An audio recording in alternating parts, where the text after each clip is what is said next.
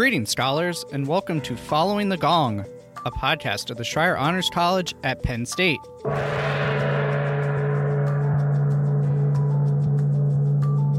Following the Gong takes you inside conversations with our scholar alumni to hear their stories so you can gain career and life advice and expand your professional network. You can hear the true breadth of how scholar alumni have gone on to shape the world after they rang the gong and graduated with honors, and learn from their experiences so you can use their insights in your own journey. This show is proudly sponsored by the Scholar Alumni Society, a constituent group of the Penn State Alumni Association. I'm your host, Sean Goheen, class of 2011 and college staff member. If this is your first time joining us, welcome. If you're a regular listener, welcome back.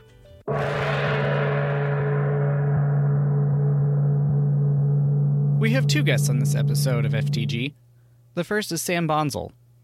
Sam is the Reeves family early career professor in accounting at Penn State's Smeal College of Business in University Park, where he teaches Master of Accounting and doctoral students and conducts research related to the impact of information on capital markets. Before joining Penn State in 2017, he served on the faculty of the Ohio State University's Fisher College of Business in Columbus and worked in economic litigation consulting at Bates White LLC in Washington, D.C. He earned a BS in economics with honors from Penn State in 2004. He also earned an MS in business administration from Penn State in 2004 and a PhD in business administration, also from Penn State, in 2012. Our second guest is Lauren Bonsall, class of 2005. Lauren is a middle school math teacher in State College, where she teaches 6th through 8th grade students of a wide variety of abilities. Before returning to public school teaching in 2019, she was able to concentrate her full time attention on raising their two sons. Lauren earned a BS in secondary education with a focus in mathematics with honors from Penn State in 2005. She also earned a Master of Library and Information Science from the University of Pittsburgh in 2010. In this lively conversation, you'll hear advice from both Sam and Lauren on engaging with campus if you're a state college native, stories from Penn State's bands, insights into economic consulting, returning to graduate school after working, and the K 12 and higher ed faculty job search process. There's lots more to come, so let's just dive right into our conversation with Sam and Lauren Bonsall.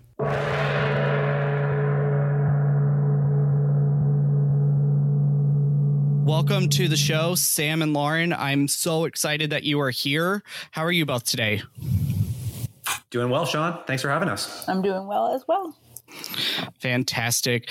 So I know we've got a jam packed conversation ahead, um, but I want to just start. It's been a wild year. If uh, Sam first and then Lauren, tell me what are you working on right now in your respective roles? So I guess I'll go first. Um, for me, it's a lot of what I'm doing is uh, the same as it was before the pandemic. Um, I'm working on research, uh, business research, and I can do that fortunately from the friendly confines of my home office. Uh, the fall semester was when I did my uh, the bulk of my teaching, and that was uh, a very different experience. I taught a hybrid sort of class, um, and then as more of my students tested positive for COVID, the numbers in the in-person part part of it uh, kind of shrank. Um, so it, was definitely a unique experience. But I'm sure Lauren can also talk about education in the, the world of COVID 19. That's for sure. I'm a middle school math teacher, and we've experienced all forms of instruction this year. We've been remote, we're currently hybrid. I teach some of my students online at home. Some students are in person in front of me, and we're still changing as of Monday more students will be returning to the building. So it's been a learning year for the students as well as for me as we've tried to learn all of these new methods of delivering instruction. Yeah, I bet that's been quite the adventure, especially in the K twelve ranks, Lauren. that's for sure. has there has there been any particular success that you've found with those tools in the K twelve ranks, or Sam, with you in the university setting? One of my favorite tools that we're using is a program called Desmos, and it enables me to post problems that the kids can work on. They most of them have a stylus on their computer, and I can watch them in real time working through math problems, and then give them feedback either verbally or um, typed to them. And it's been so cool to be able to watch them. It gives me insight into how they're thinking in a way that if we were all in a class, I wouldn't be able to look at them all at the same time that way. So there have been some benefits um, to being able to see their work in real time. Yeah, I guess for me, I'm just thankful that I invested in Canvas while I was at that school to the west of us. Uh, they adopted Canvas before Penn State did. Uh, and so I, I, didn't have to learn that like a lot of my colleagues. And so I was good with that. And I've been teaching with an iPad in the classroom for basically my entire academic career. So using that and transmitting over Zoom, my uh, the problems I'm working in class was pretty seamless as it turned out. That's fantastic. And I think uh, to your point, Lauren, what my immediate thought was, wow, that kind of goes against a lot of the things you hear about screen time, being able to use these pieces of technology. But I know as somebody who struggled with math in a K 12 setting, I think I probably would have benefited from that. So that's a really kind of a cool silver lining in the in this scenario. It is, and the kid it makes the kids appreciate the pencil and paper problems. Also, I think that having a good balance between doing things on the computer and doing them on paper has worked really well for me this year. That's fantastic. And I love that you both are innovating. I think that speaks to your experience as Schreyer scholars. And I know, Sam, you just alluded to some of your previous experiences at another institution, but I want to take it really further back. And I want to know you know you're both in education and you both are molding minds at the, at different levels. Is that something that you both always wanted to do or did you kind of fall into that? I would love to hear kind of your your superhero origin stories if you will. Yeah so this was i my origin story is nowhere near where i ended up. Um, if you had asked me when i was a kid what i wanted to do um, so take me back 25 years. I'm a, a huge Philadelphia Phillies fan the Phillies go and they they lose the 1993 World Series uh, to the uh, Toronto Blue Jays. Sam, don't remind, don't remind me. Don't remind me. right. So, but at the time, one of the star players was uh, their catcher Darren Daulton, and he was my he was my hero growing up. And but he had a, a, sh- a shortened career because of, of knee injuries, and and my parents will will laugh when I say this, but all I wanted to do was become an orthopedic surgeon and become the Phillies team doctor so that I could repair Darren Daulton's knees. Not really thinking through the logic that by the time I got through medical school and residency and maybe ended up getting that position that Darren Daulton would have been well retired anyway. So that's that's where I was years ago. That one thing led to another. I still thought I might want to be in medicine. Um, but then toward the late 1990s, I started trading stock online in E-Trade with a friend of mine and got interested in finance and economics. And so when I got to Penn State, I, uh, I decided to study economics and, and that led me into consulting. And then the consulting got me introduced to academics and, uh, and then I got my PhD and the rest is, I guess, history. My origin story is probably not quite as interesting or involved. I feel like from early elementary school, I wanted to be a teacher. I can remember lining up stuffed animals, my sister, whoever I could find to teach them at home. And it just changed as I grew what grade level I wanted to teach. I think that math first became exciting to me in early elementary school, and a specific teacher took an interest in my math abilities and really nurtured that love. And I had a number of wonderful math teachers throughout middle and high school and kept me interested in that career path. So I feel like I've wanted to be a teacher for as long as I can remember. That's kind of funny, Sam. You know, you really discovered this along the way that you that you love the academic side versus Lauren you know you're sharing that you know this is always what you wanted to do. And I think you know for any for you listening at home you know everyone has a little bit of a different path and until you find that passion. And I think you know even in a married couple you can have differences there. Um, which speaking of how did you two actually meet. It's not every day that we have a pair of Schreyer scholars that are um, a married couple and, and, involved in the college and um, doing all the great things in the local community here in State College that you're doing. So, how did you meet? I want to hear your, your story. Well, we we met in uh, the I guess late summer, early fall of 1999 and I was uh, beginning my senior year at State College Area High School. Lauren was beginning her junior year, and we were both in the State College Area High School marching band. I played alto saxophone; uh, she played clarinet. Our ranks, um, which is the kind of small instrumental groups in the formations, as we call them, uh, were right next to each other. And I was the rank leader for the saxophone rank, and Lauren was what we called the left guide. And so we were right next to each other. The left and, guide of another scholar's rank, right? Yes, indeed. indeed. Yeah. So, do you want to take it from there, Lauren? Keep going with it. so, we spent a lot of warm summer days outside together, and I just in, loved listening to Sam talk. He was always joking around, and we got to know each other as friends. And then I decided that I wanted to invite this person to the homecoming dance. And so, late one night after uh, a football game and a meal at Highway Pizza, I pulled him into a a dark sidewalk space and asked him if he wanted to go to the homecoming dance with me. And Sam will laugh, but he told me that he needed to ask his mom and waited three more days and kept me hanging. but we couldn't text and we didn't email and do those kinds of things at that time. So I had to wait my three more days. And he said, That thing that we talked about on Friday, I would love to go. So the rest is history. oh my gosh, that must have been one very long weekend for you. It was. oh my gosh. It was worth it. so you're both locals. I know that there's often you kind of hear two angles to that. Some, you know, some students who go to State College area high school, they grow up and they're like, I'm going to Penn State. And others say, I'm going anywhere but.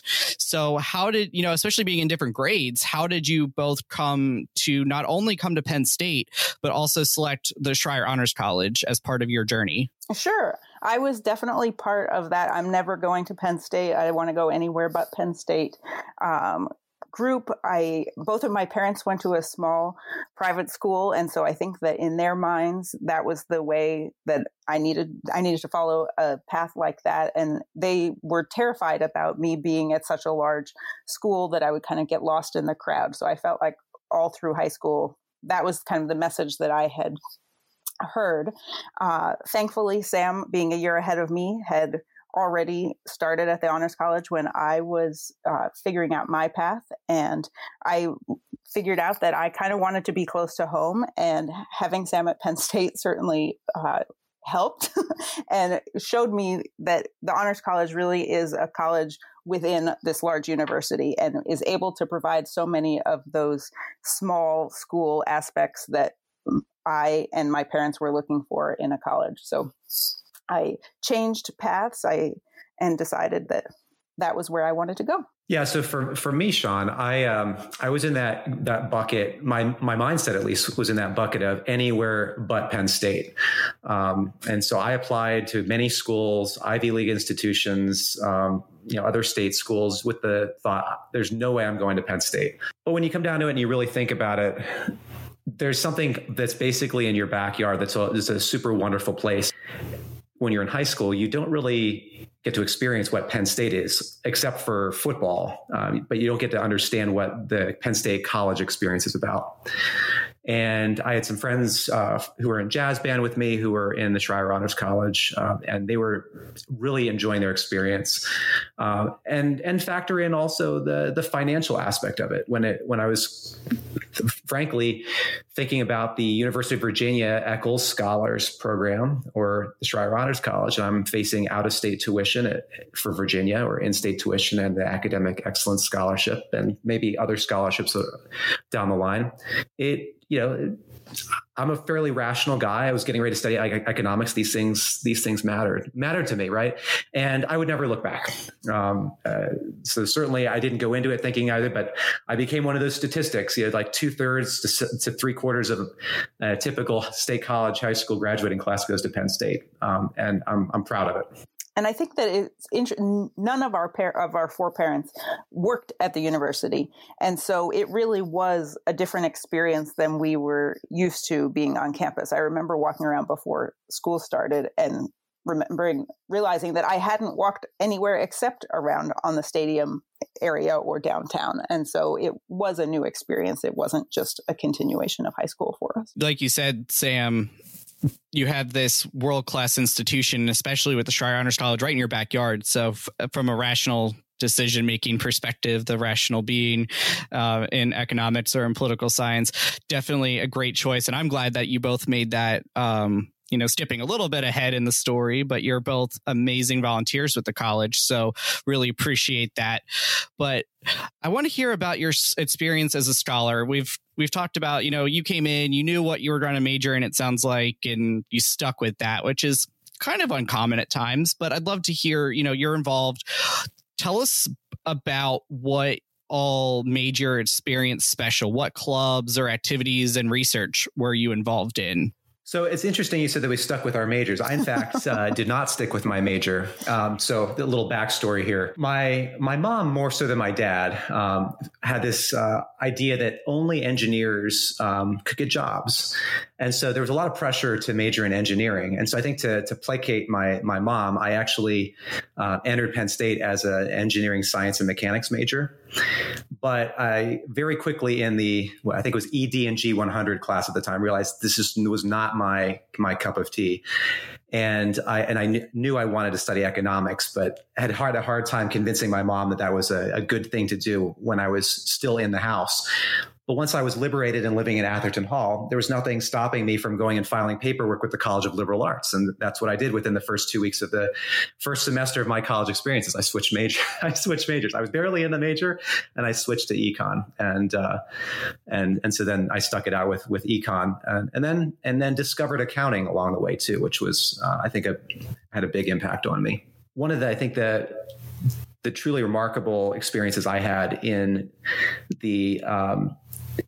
in my time at Penn State was the economics honors program. So my honors advisor, uh, Dr. David Shapiro, was my uh, he was uh, in charge of this departmental honors program, which he was very proud of saying predates both the Schreyer Honors College and the University Scholars Program.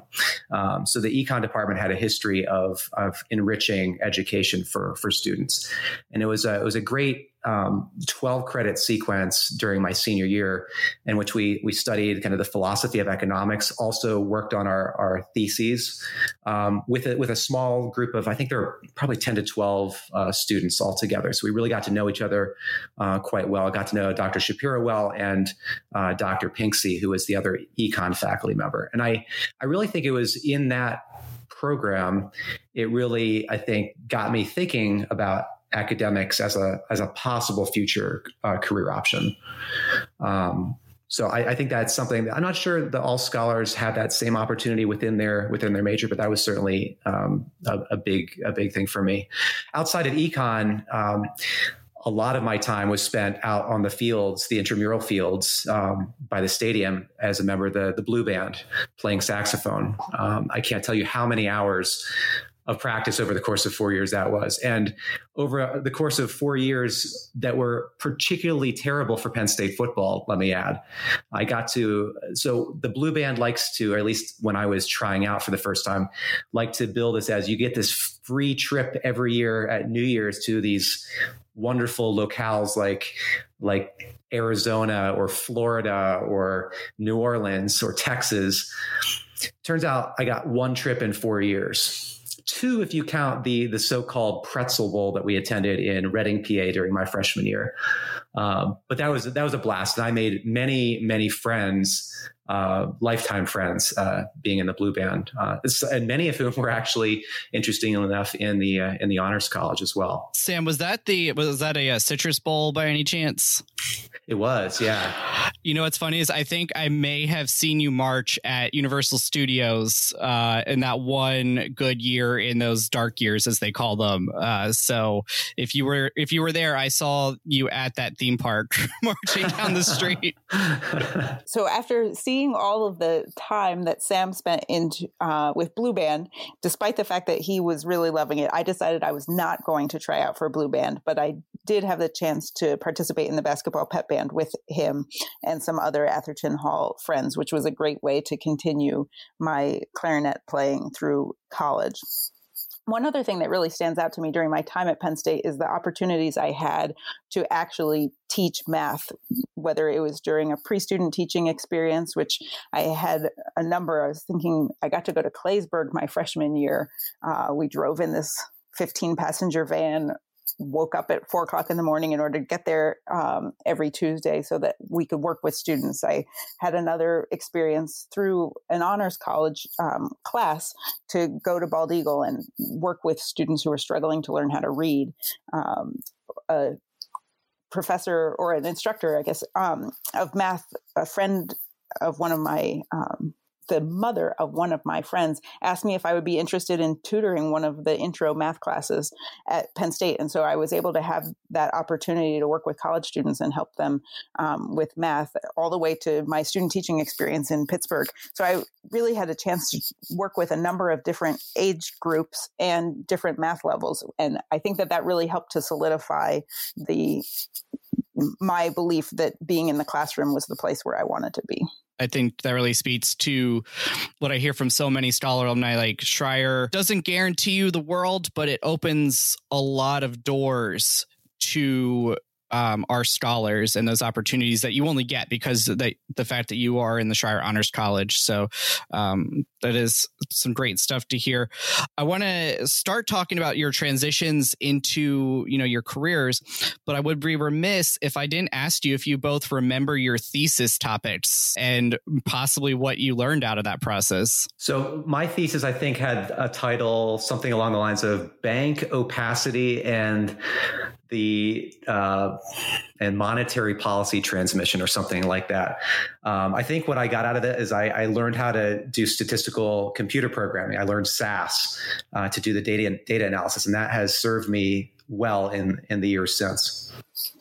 My thesis was about making the connection between children's literature and middle school mathematics. And it makes me smile thinking about it because those are my two passions. I love to read and I love to teach math. And I after graduating from Penn State, taught uh, for a few years and then decided when it was time to go back and get my master's that I was going to get that in library and information science. So it continued to kind of project what my journey might look like combining these two loves that I have. That is awesome. That's not something that you think of every day, being able That's to right. combine those, combine math and literature. I'm and literature. Pretty sure that my advisor still may not think that that's a very good idea, but it was fun for me. Well, hey, you have that honors medal at home or in your, you know, in your office, so certainly, or in your classroom, I should say, you know. So I think that that would prove that it was a great topic. That's right. so it sounds like Lauren, you went straight into teaching. Um, but Sam, I know you have not always been in academia. Um, can you tell us a little bit about your pit stop along the way? In uh, in a different career path? Yeah, so I uh, so toward the and we we started this conversation like me changing my mind and what I want to do all the way back to my aspirations to be an orthopedic surgeon. I actually, by the end of my college career, thought I, I still thought I wanted to attend law school at some point, um, but I wasn't ready uh, to, to do that yet. And so I took a job at uh, Bates White Ballantine at the time. Now it's Bates White, which uh, uh is an economic litigation consulting firm um, headquartered in Washington, D.C., with the thought that I could kind of marry the disciplines of economics uh, and its application to the law. So at, at Bates White, we were hired hired by law firms to write expert reports to support uh, large scale civil litigation. Um, and so during my time at Bates White, I worked on securities class action lawsuits involving fraud, allegations of fraud. I worked for 18 months on bankruptcy proceedings related to Enron Corp, which was when I was in college, uh, this huge bankruptcy. Uh, it's, I think, the seventh largest in U.S. history. It's, I mean, the kind of the poster child for um, bad corporate behavior, um, and it's still, uh, you know, a big issue. Uh, here I am now, you know, 20 years later, teaching accounting. It still, it still comes up. It's still important, um, but it was at Bates White that I I learned that uh, I was much too uh, much of a quant uh, to go to law school, is what I decided. Um, and so, uh, and also, most of the partners at my firm were uh, PhD or are PhD economists and may have spent some time in academia before joining the consulting ranks on a more full time basis, including the the former uh, chair of the Penn State Economics Department, uh, Bob Marshall, and and so just interacting on a day to day basis with these really smart PhD level economists, uh, and and that just kind of kind of lit the fire to maybe that would be something that I would want to do. And that coupled with the fact that in consulting of that type, there's an unwritten rule that at some point in time, Bates White was a little less structured than some other consulting firms where it was a two and out rule Bates White, at some point, you needed to go back to business school, get an MBA, go to law school, get your JD, uh, or, or get a PhD. And so, little by little, all the all the the my colleagues who started with me in 2004 um, started going off to graduate school, and I was one of the the last to uh, to um, be at the firm, and and so I, I decided I should probably go go back to grad school if I ever want to do that, and and so I went back to Penn State in 2007. That is that is quite the the rebound boomerang, and and I think a theme here is that it won't be the last time. Um, right, Sam? That's right. we can't get enough of this place. so I think you alluded to this a little bit earlier, but so you know, you come back to Penn State, you earn your doctorate. And then what was the next part of your journey and you can use the full name of the the institution it's okay yeah so in a and this is different so maybe to kind of preface the the response here uh, in business school phd programs uh, business schools have historically um, had a shortage of phd level uh, faculty at universities.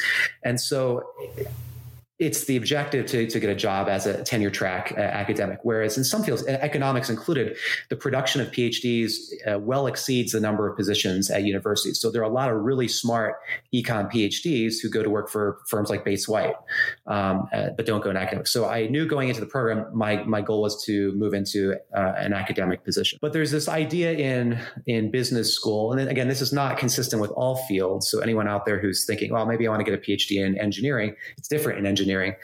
But business schools don't typically hire their own PhD grads. There's um, the, the the term I've heard as a grad student was like it was called intellectual inbreeding.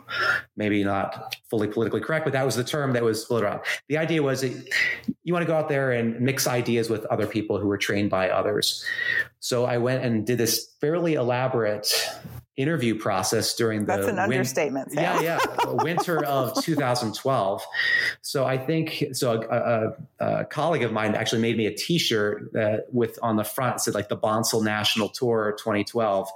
I think I interviewed at 21 universities across the across the country. But ultimately, I got a few job offers and ultimately decided to start my career at the Fisher College of Business at the Ohio State University, as they they like to refer to it. And, and so that's that's where I, I got got going on this academic thing. So that sounds like it was a pretty wild couple of years for you both. Lauren, you mentioned you went back and, and got a master's at it was a Pitt I believe it was said. a Pitt. It was, but we keep that a little bit quiet too. great, great. It's a great school. It is a great school. We don't want to knock Pitt on the academics. We just right. want to we just want to cheer really hard against them on the field, the court, the ring, right. whatever on the mat, whatever it is. If Penn State had offered a Master of Library and Information Science, I would have been there. But you got to go where the program is. exactly, exactly. So it sounds like a pretty wild period. Getting a master's, getting a PhD, job searching and if I am correct in knowing a little bit about your your story, I think there was also you were starting a family around this time. I was going to say it is correct, and I was going to say we wonder sometimes whether Sam's 21 school visit or me being working full time caring for our 10 month old son was the worst deal there. So it was a wild few months. So we were excited when we finally knew where we were going to wind up and we could be settled and kind of return to normal life again. well, I think that's, I bet you learned a lot. And I hear more and more from students, you hear more and more in the zeitgeist about this idea of work life balance. So I'm sure you both must have learned some great nuggets of how to balance a family uh, job searching, getting advanced degrees, all and working all at the same time. So if you have a couple of nuggets that you want to drop for the scholars listening. I had been working full time. Our older son Colin, who's 10 now, uh, was born and I continued working full time because Sam was still in school. And then when we moved to Ohio, I thought that I would continue working full time. Uh, and had some interviews and things didn't work out. And I decided to take that as a sign that it was time for me to take a step back from teaching. And that was really hard. I loved my jobs. I loved being in the classroom, and I really had no idea what to do being a stay at home mom. But the what turned into seven years of me being able to be home with my boys, I'm so thankful for. And I think that it's okay to change your ideas about what your life looks like and what your plan looks like.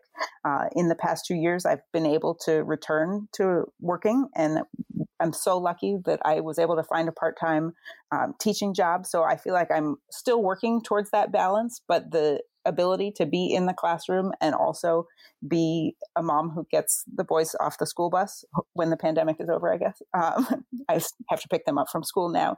Um, but uh, it helps me to balance and i think that they are really proud of being knowing that i'm teaching at the school next door and they love asking me about my students and um, math and so being able to kind of have my feet straddling both worlds has worked out really well for me so i think from my perspective an academic career is actually particularly difficult i found to get to work life balance unless you really work at it. And and the reason is is it's not a a 9 to 5 type of job because a lot of what I'm doing when I'm not teaching, right? So the teaching, you can think, oh, it's you're teaching certain classes at certain periods of time in a certain semester, and the semester begins at this point and ends at that point, and you grade and then you're done. But that's only uh, a third of, of kind of the job that I'm expected to do. The rest is is to is to publish research, which is to come up with questions that haven't been answered in my field and try to answer them with with data uh, in some way, right? But coming up with those questions, it's a very unstructured process, and so it's really hard to kind of turn your mind off at five o'clock or at five thirty or at six o'clock. And so that's been that's been a kind of an ongoing back and forth. I think for me, what's helped is as the kids have gotten older, and I've gotten involved being a den leader in scouts or an assistant baseball coach is that you know the practice those are a natural way to like okay i gotta i gotta go. I've got to go do something else. And at least i could for some period of time uh, can can you know shut off the thinking about research or thinking about how to you know how to satisfy this anonymous reviewer at a journal's concern about the paper, this or that. Another way I feel like that work life balance has, has factored in for us is uh, a couple years after uh, I started at Ohio State, I got a job offer uh, from the Wharton School at the University of Pennsylvania. And because of the stature of that school, um, you know, Lauren and I, we took it seriously. We went for a, we went to Philadelphia for a weekend for a full real estate tour and to meet some faculty. But the the one thing that we, we, were thinking about, you know, was you know we gotten comfortable in Columbus. It was a it was a medium sized city with a reasonable commute, a low cost of living, and a, a department where we were productive. But there weren't these I think astronomical sorts of expectations about what you should be doing and how you should be doing doing your job. As long as you were you were publishing, they didn't really care, you know, what you're if you worked from home a little bit, this or that but just what I knew about about Penn and, and the Wharton School, it was going to be completely different. The the time in the office was going to be the expectations for that were going to be extensive, the the obligations greater, and going to a place like Philadelphia, we were going to live much farther away from campus than we were at Ohio State, and so then you factor in the commute time, and I I think that collectively, despite the the prestige of the job, it just wasn't it just wasn't right for us from from a couple, a family, a work life balance type of uh, perspective, and so I think that you know sometimes work life balance is is trading off the maybe like the the the pinnacle kind of job that you're you're aspiring to because taking that job necessitates trading off other things and and I just we weren't willing to weren't willing to do that. Yeah, I mean that sounds like you know, I imagine there was probably some very tough conversations and a lot of thought put into that. Um, Penn is obviously a very prestigious school. Sounds like you were willing to leave Columbus because obviously you are now back here in Happy Valley, Valley. again. Uh, so, t- can you tell us a little bit about that process and how you know recruitment and job searching works in an academic setting yeah so it, uh, it turned out that that recruitment process was one that my my former advisor um, really um, got started through just informal conversations um, talking with me whether I we would be interested in moving back at, at some point, you know, if the timing was right.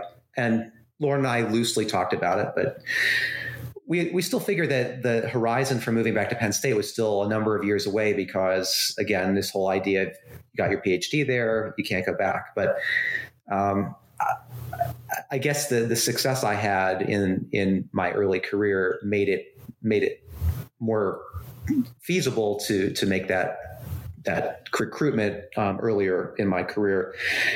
And I don't know, one thing led to another, and and then I guess it was the fall of 2016. The um, the person who was the head of the faculty recruiting committee called me and said, "We want to we want to interview you to come back." And so someone will be in touch to pick a weekend. And so we're like, well, it's it's real now. Um, and so we picked a weekend, and it, just so happened we picked the we picked the weekend to coincide with when we were going to be coming back to town anyway, which was the uh, the weekend of the the Ohio State Penn State football game. and if any of you big Penn State fans out there are um, remembering that 2016 game, oh yes, was when we blocked a field goal and we defeated the Buckeyes to really began this trajectory under Coach Franklin um, uh, that we've kind of continued since uh, since that season. Because um, the beginning of that season wasn't going well, and it really was that. I think that that game was a catalyst for what what was to become with Trace McSorley, Saquon, all those guys.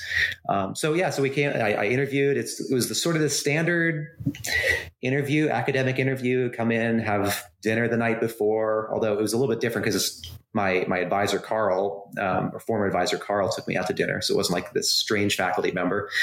And then thirty minute office visits with. Um, with the different faculty, although I, I, I have to say that the interview didn't go smoothly in in the sense that we were supposed to go to lunch, and uh, there's this uh, Thai place in State College, Cozy Thai, and uh, one of the faculty members uh, was taking me there for lunch, but he didn't consult the schedule and didn't allow enough time for us to get parked and have meal before getting me back to uh, the to see to meet with the dean, which is one of the important meetings.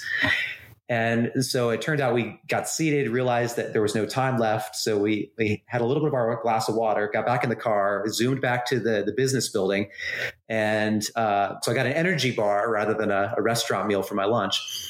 And then our department chair uh, at the time, he had this tradition of taking the speakers. So part of an academic interview is is presenting a paper uh, for 90 minutes. And academic job docs, uh, actually presentations of any kind, it's basically you against the world. You've got a paper, and everybody in the audience is attacking your paper from every possible angle about why it's not an interesting question, why all the statistics you've done are wrong, why the data you have is bad, why it doesn't contribute beyond existing literature. So that's what I'm getting ready for.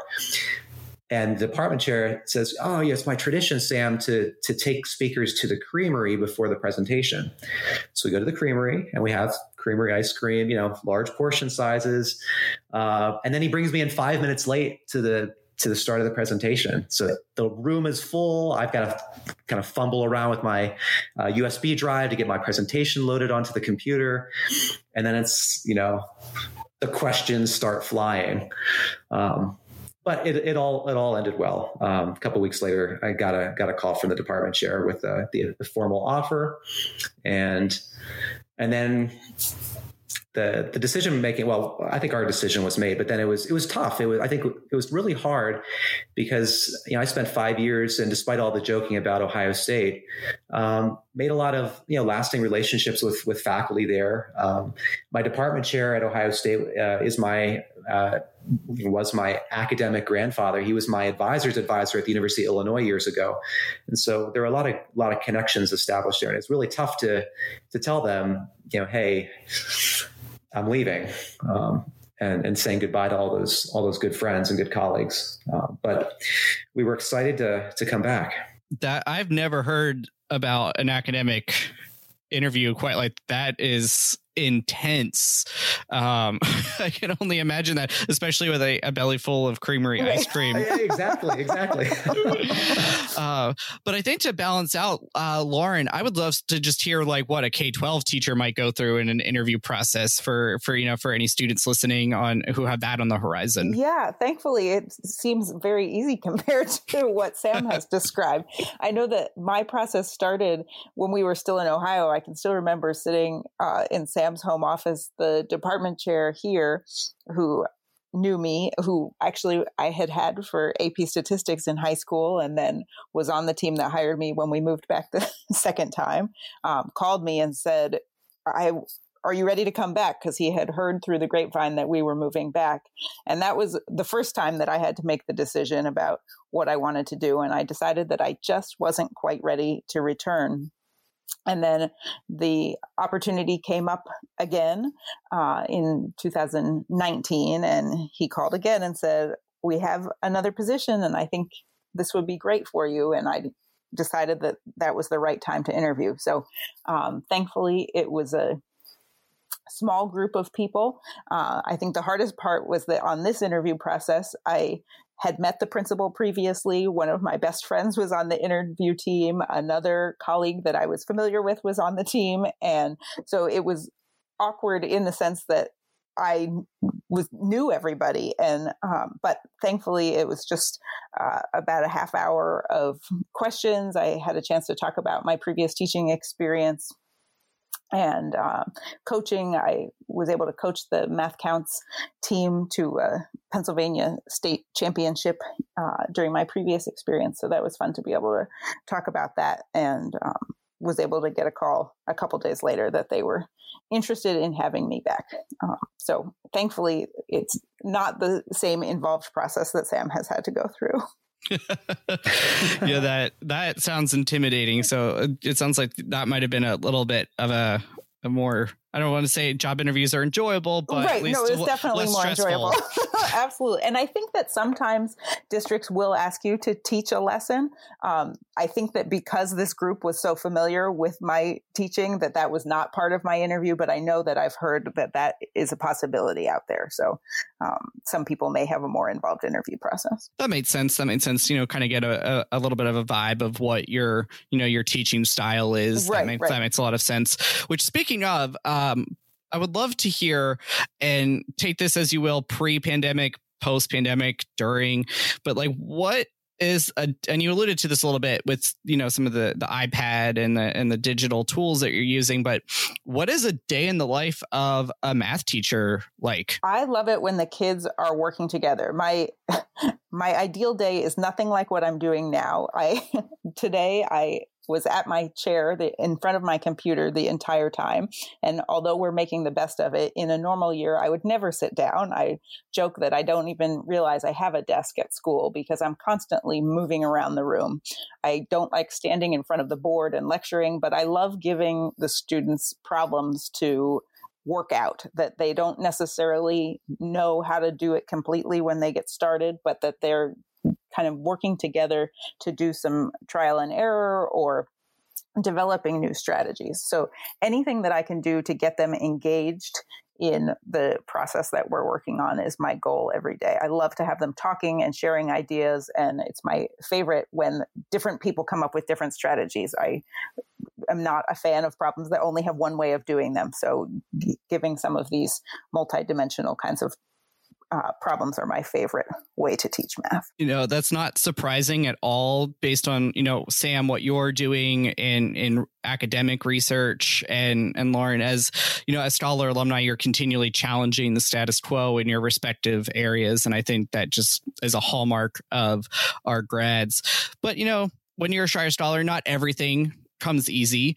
And I'd love if both of you could share you know, you could call them a learning opportunity, something that, you know, a mistake you made along the way. And most importantly, because you are both scholar alumni, what you learned from it and integrated into your life or profession since. So I guess for me, um, this is this is post graduation. I'd say where I want to I want to focus, but uh, you might think that academic research is a little bit more of a kind of a by yourself um, you know, sort of activity but it's it's there's a lot of there's a lot of collaboration right? And so this there's all the, the idea when you're going to school and you're doing group projects and you're bemoaning working with others and dealing with free riders and all this stuff you know it even even even affects professors as it turns out. Um, i think some of the, the biggest mistakes i found are, are choosing uh, co-authors to work with who just aren't all that into research um, and and participating in that in that whole process because it's a it's an arduous process uh, to get a, a paper from idea to publication is often a five year endeavor for a particular paper and, and so I've really early in my career um, choosing to work with people I was friendly with uh, right that was a starting point and that turned out to be a not so good choice. Uh, and so I've been much more much more selective about uh, the people I work with on on research. And I, I, think that just the importance of picking your team when you can, when you have the choice over those individuals. Picking your team is so important to the ultimate success of what, whatever your endeavor is, whether it's research, whether it's um, a client project, um, or whether it's you're helping your helping your students succeed. And I think that in addition to uh, picking your team, which I love that idea that being prepared is what helps me to avoid or reduce the number of mistakes I make. I think that when I think about the days that don't go well for me, it's because I'm underprepared. There's more to planning a lesson than just coming up with an agenda.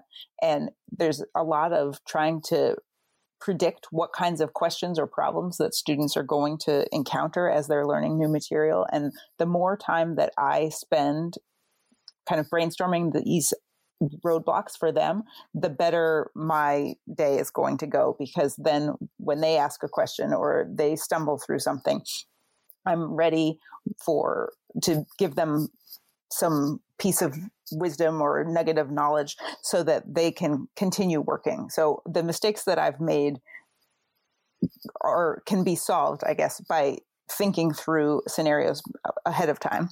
I also think that when I learn best from it is when I then take notes after. It's easy to kind of teach my day and then head out and not think about it again.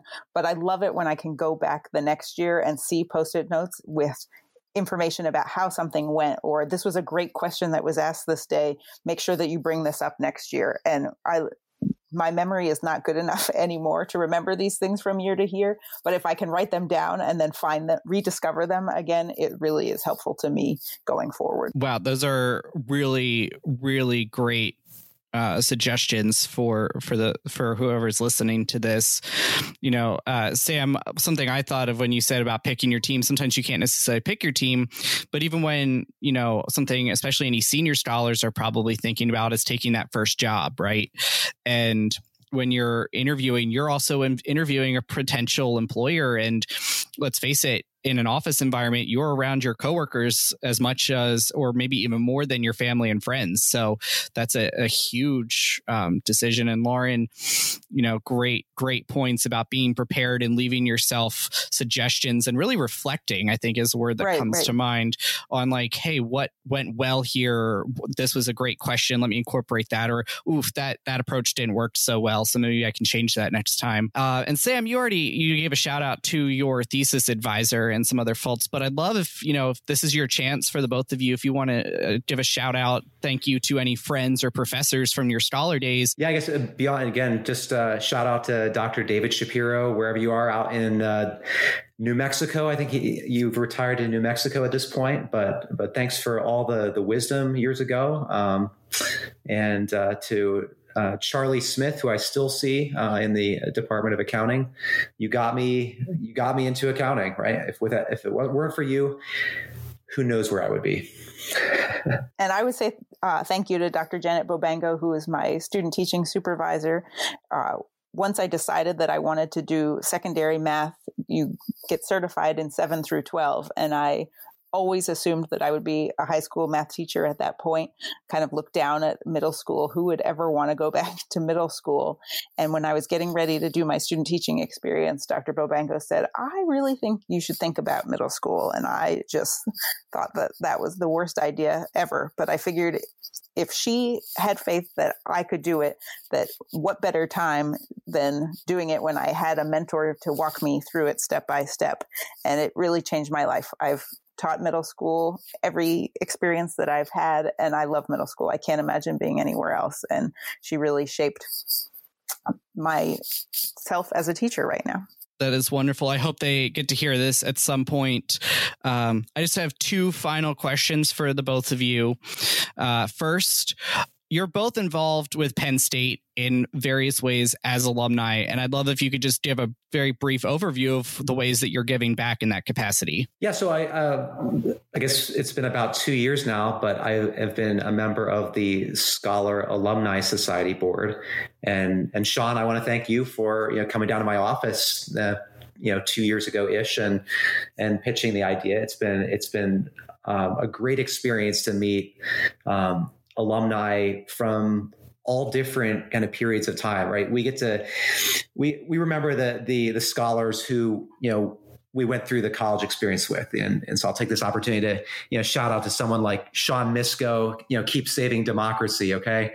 Um, but it's been, a, it's been a thrill just to, to meet scholars who graduated only a couple of years ago, um, scholars who graduated before the Schreyer Honors College when it was the University Scholars Program. It's just, it's amazing to see where people have gone and the different perspectives they bring to the, the issues and really just how many people care about um, you know, linking back to our our current students uh, and giving back. I think that's been, um, uh, you know, a, a, terrific part of it, and I really enjoyed being able since i'm here in state college being able to interact at least before the pandemic uh, you know go into atherton hall and do a, a resume workshop like i did uh, for the, the student council and um, hope to do more of that uh, in in the future. But it's it's been it's been a wonderful experience Yes, thank you, Sam. I think that was one of the better walks across campus that I've ever taken. It was, I remember it was a very beautiful, sunny summer day walking up to the business building from Atherton, and we really appreciate you having, you know, taking the time to be on our alumni society board and being a leader and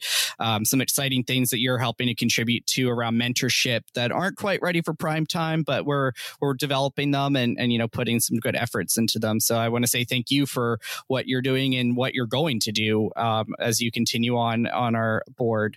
And and Lauren, I know you're doing some other interesting things across campus as well.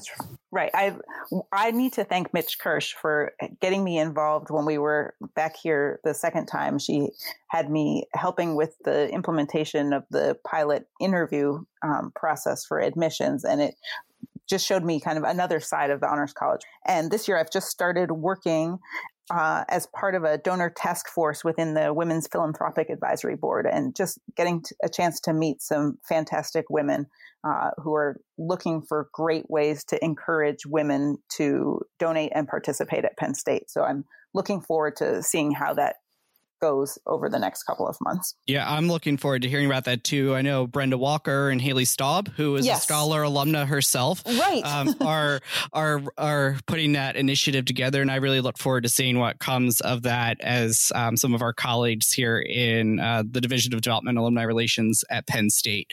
Um, so keep me apprised of that. I'm looking Absolutely. forward to hearing what's happening. The one final question for you both. This is a real fun one, uh, but I, the important part is explain why on this one. If you were a flavor of Berkey Creamery ice cream, which would you both be? And again, why? As dollars, explain your why. Well, um, it turns out, Sean, that we, uh, you know, so this is one of the listeners out there. Was, you, in an interview, you get a couple questions um, up front to think about. Not everything. Um, and it turns out that, not surprisingly, the married scholar couple um, chose the same flavor.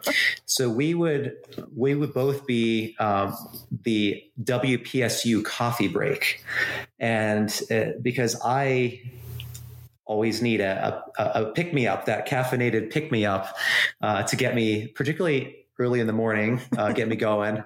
And I, you know, it's harder to do the older I get, but I do burn the midnight oil, um, and so that's that's often helpful to to get me through uh, whatever work I'm trying to finish up for the evening. Maybe maybe Lauren, you've got a different rationale for that was exactly what I had said, but you can't forget about the chocolate. I said we love cooking yes. together and we love eating savory foods together, but we also both have a little bit of a sweet tooth, and so those little chocolate bits mixed within the coffee flavored ice cream, I think, just provide that perfect sweet finish to the day. Indeed.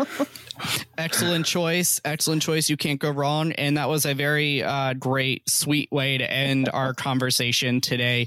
Um, if any of our students want to get in touch with either of you, what's the best way that they could uh, connect with you?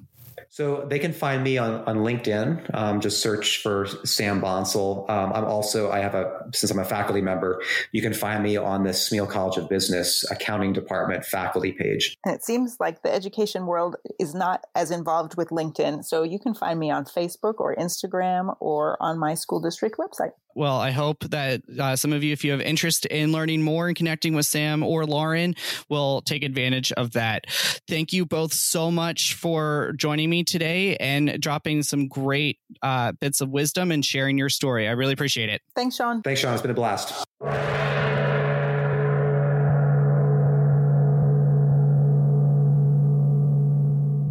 Thank you, scholars, for listening and learning with us today. We hope you will take something with you that will contribute to how you shape the world. This show proudly supports the Schreyer Honors College Emergency Fund, benefiting scholars experiencing unexpected financial hardship. You can make a difference at raise.psu.edu